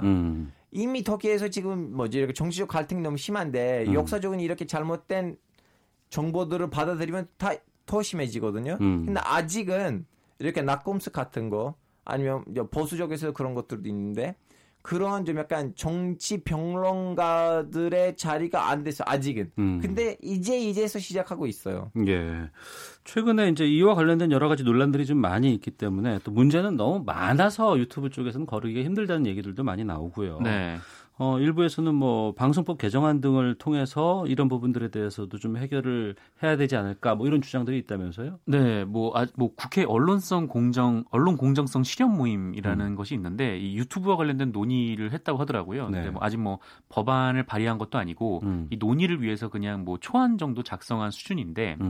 근데 여기서 이제 특징이 좀 있다면 뭐 그동안 이제 미디어 그러니까 그 뉴스 콘텐츠 아니면 다른 콘텐츠라는 것을 이 TV에 올라온 그런 콘텐츠들만 대상으로 방송법에 적용을 시켰거든요. 네. 근데 이거를 이제 인터넷에 올라오는 것도 다 포함을 시키는 것을 두고 좀 논의를 이어가고 있는 모양인 것 같습니다. 예. 근데 이렇게 되면은 이제 좀 극단적으로 얘기해서 그럼 뭐 어디 뭐 SNS 같은데 뭐 셀카 같은 거 영상으로 찍어서 올리면 그것도 이제 방송법에 영향을 받는 건가? 좀 이런 의문들도 좀 나오는 거고. 예. 또 뭐, 규제가 많아진다고 하는 것은 또 뉴스를 자유롭게 우리가 얘기할 수 있는 부분들이 제한된다는 또 잘못된 생각이 될 수도 있거든요. 네, 뭐 그럴 수도 있고 뭐 지금 방송법에는 뉴스를 아무나 하지 못하게 되어 있으니까요. 뭐 지상파라든지 뭐 뉴스 전문 채널 이런 데에서만 뉴스를 할 수 있는데 그렇게 되면은 뭐 이제 유튜브나 이런 데에서 뭐 시사 얘기하는 것도 안 되는 건지 그것도 좀 애매하긴 하죠. 근데 뭐 물론 이제 가짜 뉴스를 그대로 둬서는 안 되고 또 가짜 SNS뿐만 아니라 뭐 선정적이고 폭력적인 콘텐츠도 많으니까 좀 이런 부분들과 사이에서 좀 고민이 되어가고 있는 것 같습니다. 예. 저희가 이 부분을 좀 다룰 내용들이 좀 많은 것 같아서 다음에 한번 시간 되면 다시 한번 유튜브 전체적으로 좀 집중적으로 좀 살펴보는 시간을 채널 운영자로서 갖도록 하겠습니다. 할 얘기가 많습니다. 지금 그 저희 스튜디오 밖에 알파고 신하 씨 기자의 터키 친구들 좀 왔다고 하는 얘기를 좀 들었는데 저는 그냥 구경식으로 왔어요. 아 그랬어요? 예. 예. 좋은데 좀 많이 데리고 가세요. 아, 지금 이따 국회를 데리고 가겠습니다. 자, 정상근 전 미디어오늘 기자, 자만 아메리카 알파고 신하 씨 외신 기자와 함께 한 주간의 언론 보도 분석해보는 와치독 감시견 코너 진행했습니다. 두 분 말씀 고맙습니다. 고맙습니다. 네, 감사합니다. 헤드라인 뉴스입니다. 유엔인종차별철폐위원회가 일본군 위안부 문제와 관련해 일본 정부가 피해자 중심으로 대응하면서 해결을 위해 노력할 것을 촉구했다고 교도통신이 보도했습니다. 자유한국당 황영철 의원이 의원직 상실형인 징역형을 선고받았습니다. 청년 취업난이 심화하고 있는 상황에서도 중소기업 10곳 가운데 7곳은 인력 부족을 호소하고 있다는 조사 결과가 나왔습니다. 올 하반기 신입사원 채용 계획이 있는 기업의 절반 이상이 이공계 전공자를 선호한다는 조사 결과가 나왔습니다. 지금까지 헤드라인 뉴스 정한나였습니다. 이어서 기상청의 강혜종 씨 연결합니다. 네, 먼저 미세먼지 정보입니다. 오늘 대기 확산 원활하고 강수의 영향으로 대기 상태 청정하겠습니다. 내일도 미세먼지 농도 보통 내지 좋음 단계 되겠습니다. 현재 서울의 농도는 1세제곱미터당 24마이크로그램이고 충청, 호남, 경북 지역 오늘 비가 내린 지역인데 10에서 20마이크로그램 안팎으로 좋음 단계를 나타내고 있습니다. 현재 서울, 경기, 강원도는 대체로 맑지만 일부 충청과 남부 지역에는 비가 내리고 있습니다. 특히 남해안에는 시간당 10mm 정도로 빗줄기가 굵은 곳이 있습니다. 대체로 강수 강도가 일시 약해지면서 호우특보는 1시에 모두 해제가 됐지만 비구름대가 남하하면서 오늘 밤부터 내일 낮까지 남해안과 제주에 매우 강한 비가 쏟아질 걸로 보여집니다. 이미 곳곳에 집중호우로 지반이 약해진 가운데 많은 양의 비가 더 예상됩니다. 산사태 등 추가 피해 생기지 않도록 유의하셔야겠습니다. 내일까지 전남과 경남으로는 50에서 150mm, 남해안과 지리산 부근 등에는 200mm 이상 내릴 수 있겠고 전북과 제주 30에서 80mm가량 오겠습니다. 오늘 이렇게 흐린 가운데 충청도의 비는 그친 곳이 많습니다. 남부지방은 비가 꾸준히 내리겠습니다. 당분간 해안과 내륙에는 바람이 강하겠고요. 주말인 내일 중부지방은 가끔 구름 많고 남부 제주는 비가 내리겠습니다. 그리고 낮에 영동지방으로 약간의 비가 뿌려지겠습니다. 제주에는 폭염특보 발효 중입니다. 오늘 낮 기온 제주는 33도까지 오르고 서울과 광주, 대구는 오늘 낮에 29도 예상됩니다. 내일 서울의 아침 기온은 21도, 낮 최고 기온 31도로 내일부터 기온이 다소 오르겠습니다. 지금 서울의 기온은 28.9도입니다. 지금까지 날씨 정보였고요. 다음은 이 시각 교통 상황 알아보겠습니다. KBS 교통정보센터의 박소영 씨입니다. 9월의 첫날이자 주말인 내일 나들이와 벌초 가는 차량들로 평소 주말보다 교통량이 많을 것으로 예상됩니다. 지금 수도권과는 다르게 충청 이남 지역에는 비가 내리고 있는데요. 빗길에 사고도 많이 발생하고 있어서 주의를 하셔야겠습니다. 천안 논산간 고속도로 논산 쪽으로 탄천 부근에서 사고가 있었는데요. 2시간 넘게 2차로에서 2처리 작업을 하고 있습니다. 차로 변경에 주의를 하셔야겠고요. 서울 외곽순환 고속도로 일산에서 판교 쪽으로 청계터널안 4차로에는 고장난 차가 서 있어서 요금소부터 정체가 되고 있습니다. 판교에서 일산 쪽 계양 부근에서는 4차로에서 낙하물을 처리하는 작업을 하고 있는데요. 여파로 서훈 분기점부터 정체가 되고 있습니다. 또 영동고속도로 강릉 쪽으로 용인 부근에서 4차로를 막고 작업을 하고 있어서 뒤로 2km 구간 정체가 되고 있고요. 이후로 진부 3터널 안에서는 역시 2차로를 막고 작업을 하고 있는데요. 여파로 속사 지나서부터 정체가 되고 있습니다. KBS 교통정보센터였습니다.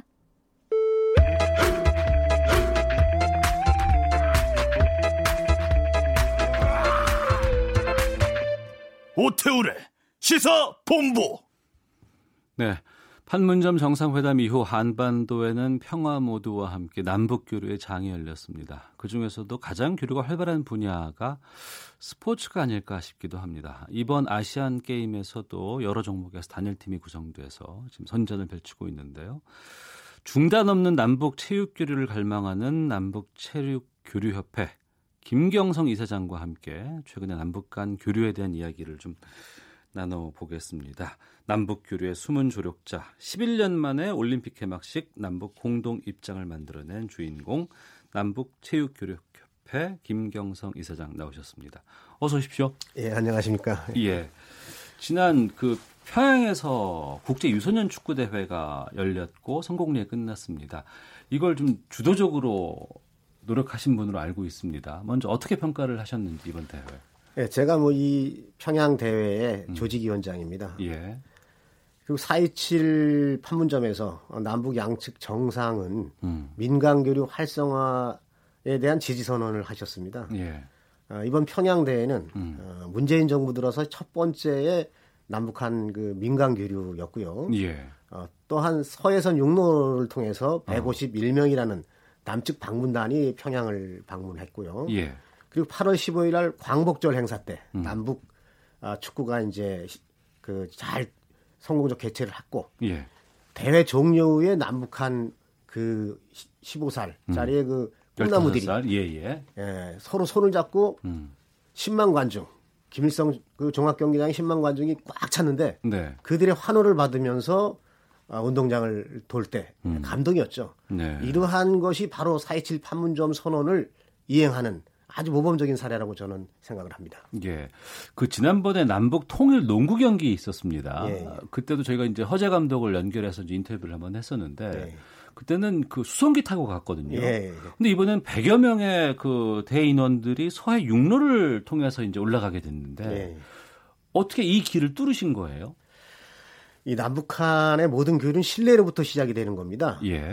그래서 지난 7월 달엔 정부 행사였고요. 예, 예. 이번 8월에는 저희 민간단체 행사죠. 예. 남북체육교류협회는 북한과 맺어진 신뢰가 굉장히 든든하게 돼 있고 또 북한은 그런 신뢰를 바탕으로 새로운 길을 열어주기 때문에 예. 우리 남북체육교류협회한테 길을 열어줬다고 생각을 하고요. 이번에 우리가 그 서해선 육로를 열은 것은 네. 교류 목적으로는 남북 역사상 처음이거든요. 이 얘기는 무슨 얘기냐면 네. 대통령이 육로를 열었다 그러면 대통령만 갈 수 있는 길이고 예. 어떤 특별한 목적을 가진 고위급 회담에서 길을 열었다. 그럼 고위급만 갈 수 있는 길이지만 민간단체인 남북체육교류협회가 육로를 열었다. 이것은 이후에 모든 그 교류를 희망하는 남한의 민간단체들도 누구나 이용할 수 있다는 그런 희망을 갖기 때문에 굉장히 가치 있는 육로를 열은 것이다. 그렇게 저는 봅니다. 그러니까 이제 뭐 오해를 하시는 분들은 남북체육교류협회 그러면은 뭐 정부의 체육단체가 아닐까, 협회가 아닐까 싶은데 이게 민간기관인 거죠? 그렇죠. 통일부 산하 그 승인된 그 민간 그 단체고요. 예. 그다음에 재경원에 이제 우리가 등록된 공익성 그 이 기부금 단체입니다. 예. 비영리법인이고요. 그러니까 그 문재인 정부의 남북교류가 이번엔 지금 활발하게 좀 여러 가지 기대도 많이 하고 이제 이루어지고는 있습니다만 작년에. 예. 그 제3회 아리스포츠컵 국제유소년 축구대회가 시작이었다고 하는데 당시 남북 상황은 최악인 입장이었거든요. 예. 근데 이때 어떻게 남북 선수들이 만나는 거를 추진을 하시게 된 거예요? 저는 뭐 박근혜 정부나 이명박 정부에서 최악의 남북 환경에서도 네. 북한과 교류를 매년 그 중단 없이 실시를 했죠. 예. 남북 관계가 악화돼서 직접 만나지 못할 때는 중국에 저희 대행업체가 있습니다. 그 예. 대행업체는 언제나 평양과의 그 연결을 쉽게 취하고 있기 때문에 북한과의 계속해서 우리가 연결이 됐었고요. 네. 이 아리스포츠컵 대회 작년 3회 대회는 20번째 대회고 네. 이번이 21번째거든요. 예, 예. 그러니까 오랫동안 이 열렸던 정기적인 정착된 교류였기 때문에 가능한 것입니다. 예. 최근에 이 남북 북미 정상회담으로 이어지면서 여러 가지 교류가 활발하게 진행되고는 있습니다. 그런데 예. 어두웠던 시절에서도 또 힘든 상황에서도 계속해서 이 체육 교류를 해 오셨잖아요. 네. 그동안의 그 경험자로서 좀 지금 상황에서 아, 이건 잘 되고 있다. 이건 좀 아쉽다라는 부분들은 어떤 걸 말씀하실까요? 이제 우리가 그 지난 이명박 정부나 박근혜 정부에서 보면은 들쑥날쑥한 대북 정책이 가장 큰 문제입니다. 네. 스포츠 교류는 남북 간의 그 이질감을 해소하는 또 남북 간의 갈등을 해소하는 가장 효과적인 대화 수단인데 네. 이 스포츠 교류마저도 정치적 환경에 의해서 허용과 그다음에 불허를 반복했다는 거죠. 네. 그래서 이 들쭉날쭉한 대북 정책은 스포츠 교류에서만큼은 적용돼서는 안 되는 거거든요. 스포츠 교류는 유엔 정신이자 올림픽 정신인 거예요. 예. 그러니까 스포츠 교류 자체가 유엔 제재 사항에 들어가 있지는 않습니다. 아, 그렇군요. 예, 오히려 스포츠를 정치적 목적으로 중단시키는 게 유엔 정신을 어기는 거거든요. 예. 아, 그래서 우리가 제재 목적으로 스포츠 교류를 중단시켜서는 안 되는 것이다. 모든 우리가 대화는 스포츠 교류에서 시작이 됐지 않습니까? 네네. 이번에 4.27 판문점 선언과 6.12 북미 회담 어디서 시작된 겁니까? 바로 평창 동계올림픽이 있었기 때문에 가능했던 거고 평창 동계올림픽은 작년 12월 3회 아리스포츠컵 대회에서 그 대회 개최지 주인인 최문순 지사가 북측 고위급에게 정중하게 평창올림픽을 초청했기 때문에 또 연결된 부분이거든요. 네. 이 모든 것이 이 작은 스포츠 교류를 통해서 큰 스포츠 교류, 그 큰 스포츠 교류를 통해서 이러한 큰 대화가 시작되는 것이기 때문에 우리는 적극적으로 남북 교류에 있어서 스포츠를 활용할 필요가 있다. 저는 그렇게 봅니다. 네. 북한에 정주영 체육관 있잖아요. 예. 그리고 김경성 체육인 초대소가 있다는 얘기를 들었어요. 예. 그러니까 이사장님의 이름을 딴 초대소가 북한에 있다는 얘기예요? 그렇죠. 예.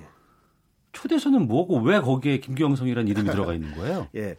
제가 이제 아시다시피 이제 북이 6년도 1차 핵실험을 했고 또 그 핵실험할 때마다 북한이 굉장히 이제 국제사회 제재를 받으면서 고립이 됐지 않습니까? 그랬죠. 그랬을 때 아시아 국가로는 최초의 북한 여자 축구가 월드컵에서 우승하도록 제가 만드는 거거든요. 그러니까 중국의 홍타 스포츠 센터라는 운남성에 있는 스포츠 센터가 있는데 그곳에서 2005년부터 14년까지 지금까지 모든 훈련 지원과 장비 지원을 했어요. 그 결과 북한은 국제 무대에서 좋은 성적을 냈고 극기하는 여자 축구가 월드컵에서 청소년 축구지만 우승을 한 거죠. 그 우승을 한 것이 북한의 내부 결속을 하게 만들었고 그런 그 국제사회 제재를 이겨낼 수 있는 동력을 만들어준 것이죠. 그래서 북한 정부는 그러한 공로를 인정해서 저한테 능라도에 강이 갈라지는 아주 좋은 곳에다가 초대소를 만들어줬습니다. 그래서 그 초대소가 김경성 체육인 초대소인데요. 그 초대소라는 건 최고급 호텔 숙박시설을 말하는 거거든요. 아, 숙박시설이 초대소예요? 예. 방이 44개가 있고 그 안에 뭐 여러 가지 식당이라든가 사우나라든가 여러 가지 부대시설이 돼 있기 때문에 뭐 한 30명에서 50명 정도의 단위로 제가 방문을 할 때는 그 초대소를 이용하게 되는 거고 또 저하고 같이 방북을 해서 초대소를 이용했던 그럼 남측 방문단도 한 100여 명이 넘습니다. 아, 그러면 그 단절된 그 외교 관계가 단절된 상황에서 우리 남북과 교류가 단절된 상황에서도 북한을 다녀오신 적이 좀 있으셨어요? 아, 그럼요. 제가 2015년도에도 마찬가지로 체육 교류를 해서 이게 4회 이번 평양 대회가 4회 아리스포츠컵 대회였지 않습니까? 2015년도에 2차 아리스포츠컵 대회가 있었죠. 그때 당시에 8월 달에 2015년 8월이지만 그때는 8월 달 초에 적경지에서 목함질의 그 폭파 사고가 있었어요. 그랬습니다. 그래서 우리 이 부사관이 중경상을 입었고 우리가 대회 8월 21일 날 개막식이 있었는데 대회 전날 대북 그 학성기 이 철거 문제로 포격전이 있었습니다. 그래서 북한은 군사 준전시 사태를 선포하고 우리도 비상사태를 선포해서 거의 일촉즉발의 군사 위기 상황이었습니다. 그 상황에서 평양에서 제가 그때 KBS 그때도 취재진을 같이 갔었는데요. 경기도 대표단과 강원도 대표단이 평양에서 남북 꿈나무 축구가 성공적으로 개최를 한 거거든요. 그 성공적으로 개최를 하면서 그것 때문에 이제 우리가 그 남북 고위급 회담이 타결이 됐고 이산가족 상봉 행사로 연결이 된 거거든요. 그러니까 이 최악의 상황에서도 스포츠 교류는 유지됐다. 이런 것이죠. 그러니까 정말 일촉즉발의 상황 속에서도 전시가 가능일 수도 있는 상황에서도 스포츠라는 끈이 계속 연결돼 있기 때문에 그 위기를 돌파할 수 있었다. 그렇죠. 사실은 문재인 정부에서 작년에 북한과 대화 시도를 계속했어요. 뭐 군사고위급 회담도 제안했고 이산가족 상봉 행사도 제안을 했어요. 북한을 받지 않았습니다. 그러나 작년 12월에 문재인 정부 들어와서 첫 남북 축구를 했지 않습니까? 그러니까 스포츠이기 때문에 북한도 자연스럽게 받을 수 있는 것이고 그런 스포츠를 행사를 통해서 평창올림픽 주인인 최문순 지사가 북한에 정중하게 초청할 수 있는 그런 계기가 됐다는 것이죠. 예. 스포츠는 정말 거부감 없는 효과적인 대화 수단이다. 그리고 또 남북한의 이런 갈등을 해소할 수 있는 최고의 수단이다. 저는 그렇게 생각을 합니다. 네, 2007년 남북정상회담 이후에 10년 넘게 북한과의 교류는 중단되고 적대적인 관계가 계속 있었습니다. 예, 그렇죠. 근데 그 시기에도 북한 축구 선수들에게 계속 축구 장비라든가 기술 지원하셨던 얘기를 들었어요. 예, 남북한 지역에서는 이제 훈련 지원이라든가 장비 지원을 할 수가 없지만은 예. 중국의 그 홍타 스포츠 센터를 제가 운영하고 있었는데 그곳에서 9세 남녀 어린 선수부터 성인 선수까지 예. 축구, 그다음에 양궁, 그다음에 마라톤, 탁구 이러한 종목에 대해서 북한에 대해가 적극적으로 지원을 해서 축구 같은 경우는 이제는 남북한 스포츠가 균형 있게 발전을 했습니다. 네. 우리가 남북 단일팀 이번에 아시안 게임에서도 남북 단일팀을 했었지만은 예. 남북한 스포츠가 균형 있게 발전된 상태에서 남북 단일팀을 만들어야 됩니다. 이 정치적 목적으로 단일팀을 만들면은 반감이 될 수가 있어요. 지난번에 뭐 아이스하키 대표팀도 좀 반감이 있었죠. 예를 들자면 2012년 잉글랜드 올림픽에서 영국은 사상 처음으로 4개 민족이 축구 단일팀을 만들었어요. 예. 뭐 잉글랜드, 웨일즈, 스코틀랜드 이런 이 영국의 단일팀을 만들었는데 우승을 해서 민족의 단합을 노렸지만 8강에서 대한민국한테 졌죠. 예. 그래서 이 민족의 갈등은 더 커진 것이죠. 우리 남북한도 마찬가지로 서로 부족함을 채울 수 있는 균형이 있는 스포츠 속에서 시너지 효과가 있어서 더 좋은 성적으로 이어져야만 남북한의 어떤 주민들이 이질감을 해소하고 동질감을 회복할 수 있는 계기를 만드는데 오히려 합해져서 더 나쁜 성적으로 이어진다면 이것은 남북 갈등이나 남남 갈등으로 이어질 수 있기 때문에 그 북한에 대한 그 열악한 훈련 지원이라든가 이런 걸 지원을 통해서 남북 단일팀을 만들어야 된다. 네. 저는 그런 생각을 가지고 북한을 지원하게 됐던 것입니다. 그런 면에서 본다 그러면 이번 아시안게임 같은 경우 용선에서도 금메달이 나왔고 예. 지금 단체 구기 종목으로서는 유일한 것이 여자 농구인데 여자 농구도 지금 결승까지 올라가 있는 상황이거든요. 예. 그럼 좋은 본보기가 되겠네요. 그렇죠. 바로 그런. 서로의 약점을 보완할 수 있는 그런 기능을 가졌을 때 남북 단일팀이 돼야지 예. 그냥 무조건 합해서는 안 되는 것이다. 그러기 위해서는 북한의 부족한 시설이라든가 훈련 지원을 지속적으로 해야 더 좋은 단일팀을 구성할 수 있다. 그런 얘기입니다. 그리고 북한에서 이렇게 교류라든가 서로 간의 관계, 협약 이런 걸 맺을 때는 신뢰라는 것을 상당히 중요하게 생각한다고 하던데. 당연하죠. 북한은 그 기본적으로 사람을 신뢰를 합니다. 예.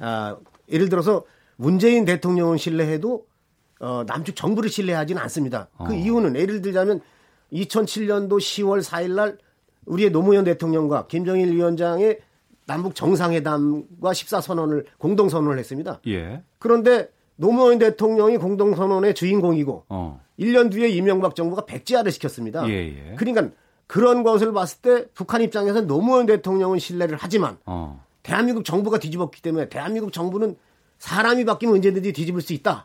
그렇기 때문에 대한민국 정부를 신뢰하지 않는 것이죠. 따라서 이 북한은 어떤 그 이 약속을 언제까지 지킬 수 있느냐 하는 그러한 신뢰에 있는 사람을 통해서 교류 계약서를 체결하게 되는 것이죠. 예. 따라서 북한은 단체를 믿는 것이 아니라 사람을 믿습니다. 신뢰에 있는 사람 중심으로 북한은 그런 계약을 맺고 또 그렇게 교류가 정기적으로 추진될 수 있는 그런 대상으로 보는 것이죠. 그럼 그에 연계를 해서 이렇게 하면 북한과 관계는 어려워지고 이렇게 하면은 쉬워진다라는 뭐 나름의 노하우를 좀 얘기해 주신다면 어떤 걸 말씀하실까요?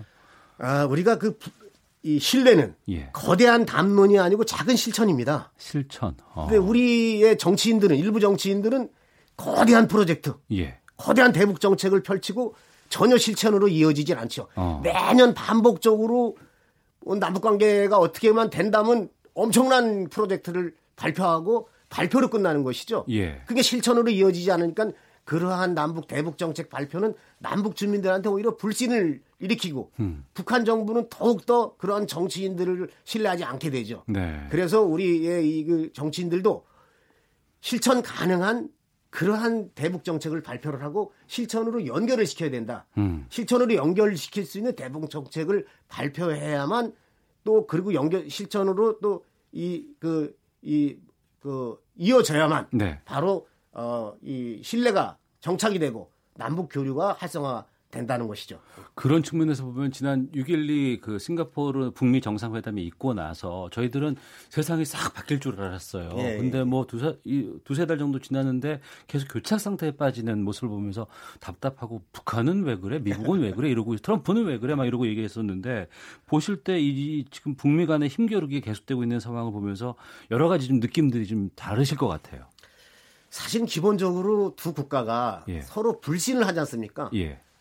우리가 되돌릴 수 없는 비핵화, 이게 미국의 입장이고 되돌릴 수 없는 체제 보장, 이게 북한의 입장인데 누가 먼저 그걸 하느냐. 내가 먼저를 하면 저쪽이 약속을 안 지키면 우리가 빨개 먹고 쫓겨나는 것이다. 또 뭐 그 북한 입장에서 그런 거고 미국 입장에서는 또 속는 거 아니냐. 그런 신뢰의 문제인 것이죠.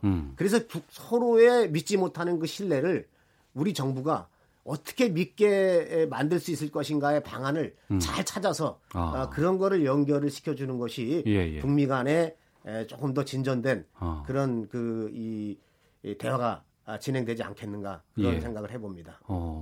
전 김경성 이사장의 존재를 최근에서야 알았습니다. 그동안 여러 가지 것들을 해오셨다고 하는데 참 놀라기도 했고요. 앞으로 이 북한과의 관계 계속해서 좀 유지를 하고 더 발전시켜 나가실 것 같은데 뭐 최종 목표라든가 계획들이 있으면 좀 말씀해 주세요. 지금 제가 이 남북 유소년 축구는 21번째 정착이 됐어요. 이제는 정기적으로 유일하게 정착된 겁니다. 이것은 2005년도 6월에 평양과 2015년 12월 평양에서 체결한 남북체육교류계약서를 근거로 해서 서로가 그 계약서를 지키는 것이거든요. 이제 이거는 이미 정착이 됐습니다. 그럼 유소년 축구가 정착이 됐으면 앞으로 어떻게 될 것이냐. 남한에는 그 K리그가 있어요. 프로축구 K리그. 북한에도 똑같은 일부류 연맹리그가 있어요. 아, 그래요? 그러면 북한의 일부류 연맹리그와 남한의 K리그 그 챔피언, 양측의 챔피언 교류전이 좀 정착이 되고 또 북한 선수들이 남한 프로팀에 입단을 하고 나중에는 이제 남북한 그 일부 남한의 K리그와 북한의 일부류 연맹리그가 통합하는 그러한 그 통합된 리그가 된다면 스포츠 통합이 되는 것이거든요. 이것은 스포츠 산업으로 연결되고 100만 개 이상의 일자리가 창출될 수 있는 그런 아주 큰 통합이 될 수 있는 것이죠. 알겠습니다. 그런 부분으로 제가 이제 노력을 할 것이고 평양에 제가 공단이 있습니다. 35만 평방미터인데 그곳에 골프장과 스포츠 호텔, 축구 전용 경기장을 건설할 겁니다. 그래서 그곳에 스포츠 타운을 건설하는 것이 제 최종 목표라고 봅니다. 알겠습니다. 지금까지 남북체육교류협회 김경성 이사장과 함께 말씀 나눴습니다. 오늘 말씀 고맙습니다. 감사합니다.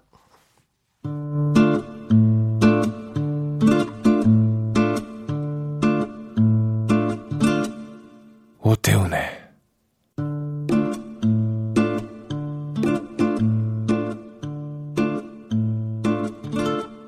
시사본부.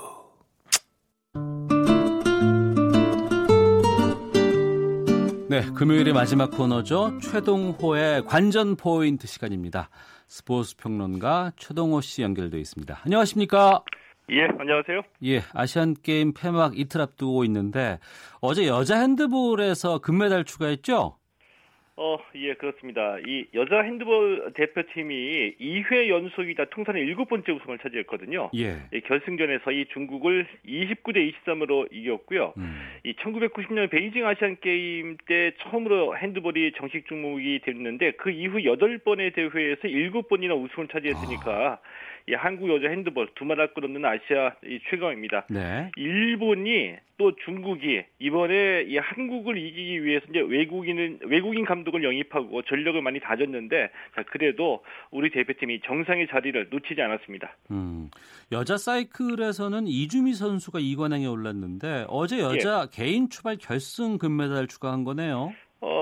여자 사이클 이주미 선수의 단체 추발에 이어서 어제 이 개인 추발까지 석권하면서 2관왕에 올랐습니다. 이 결승에서 이 중국의 왕홍 선수를 크게 앞서면서 이 마지막 한 바퀴 남겨놓고 추월해서 우승을 차지했거든요. 자, 이 이주미 선수 다른 누구를 견제하는 것이 아니라 나와 싸운다고 생각하면서 달렸다 이렇게 얘기했는데 이 결승에서 이 왕홍 선수를 이 7초 넘게 따돌릴 정도로 이 여유 있게 우승을 차지했습니다. 이번 여러 종목 가운데 특히 사이클이 상당히 좋은 성과를 거두고 있는데 정말 놀랐어요. 그렇죠. 그러니까 이 사이클 추발 종목을 보면 앞서 말씀드린 이 추발 종목이 여자는 이 3km, 남자는 4km를 달리는 종목인데 예. 이 트랙 맞은편에서 두 명의 선수가 동시에 출발해서 이 상대 선수를 추월하는 경기거든요. 예. 추월하지 못하게 되면 그냥 기록으로 승패를 가리는 겁니다. 그런데 이 추발 종목만 보면은 이 사이클 대표팀이 남녀 개인전하고 여자 단체전을 석권하면서 아주 초강세를 보인 겁니다.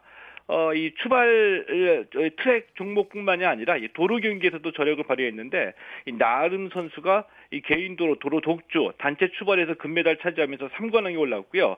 또 이 두 명의 선수가 교대로 달리는 메디슨 종목까지 출전할 예정인데 여기에서 우승하게 되면 한국 사이클 최초로 이 4관왕을 차지하게 되는 겁니다. 아 그렇군요. 그리고 야구 한일전에서는 대표팀 일본 꺾고 결승 진출 유력하죠 지금. 예. 이 뭐 그동안 이 말도 많고 이 탈도 많았던 이 야구 대표팀이거든요. 이 야구 대표팀이 슈퍼라운드 일본전에서 어제 이 5대1로 이겼습니다. 이 김하성, 박병호, 황재균 선수가 솔로 홈런 터뜨렸고요. 마운드에서는 이 선발 최원태 선수가 2이닝만 마치고 내려오면서 조금은 좀 불안했는데 이후에 올라온 이용찬, 최충현, 함덕주 선수가 이어던지면서 일본 타선을 1실점으로 예, 꽁꽁 묶었습니다.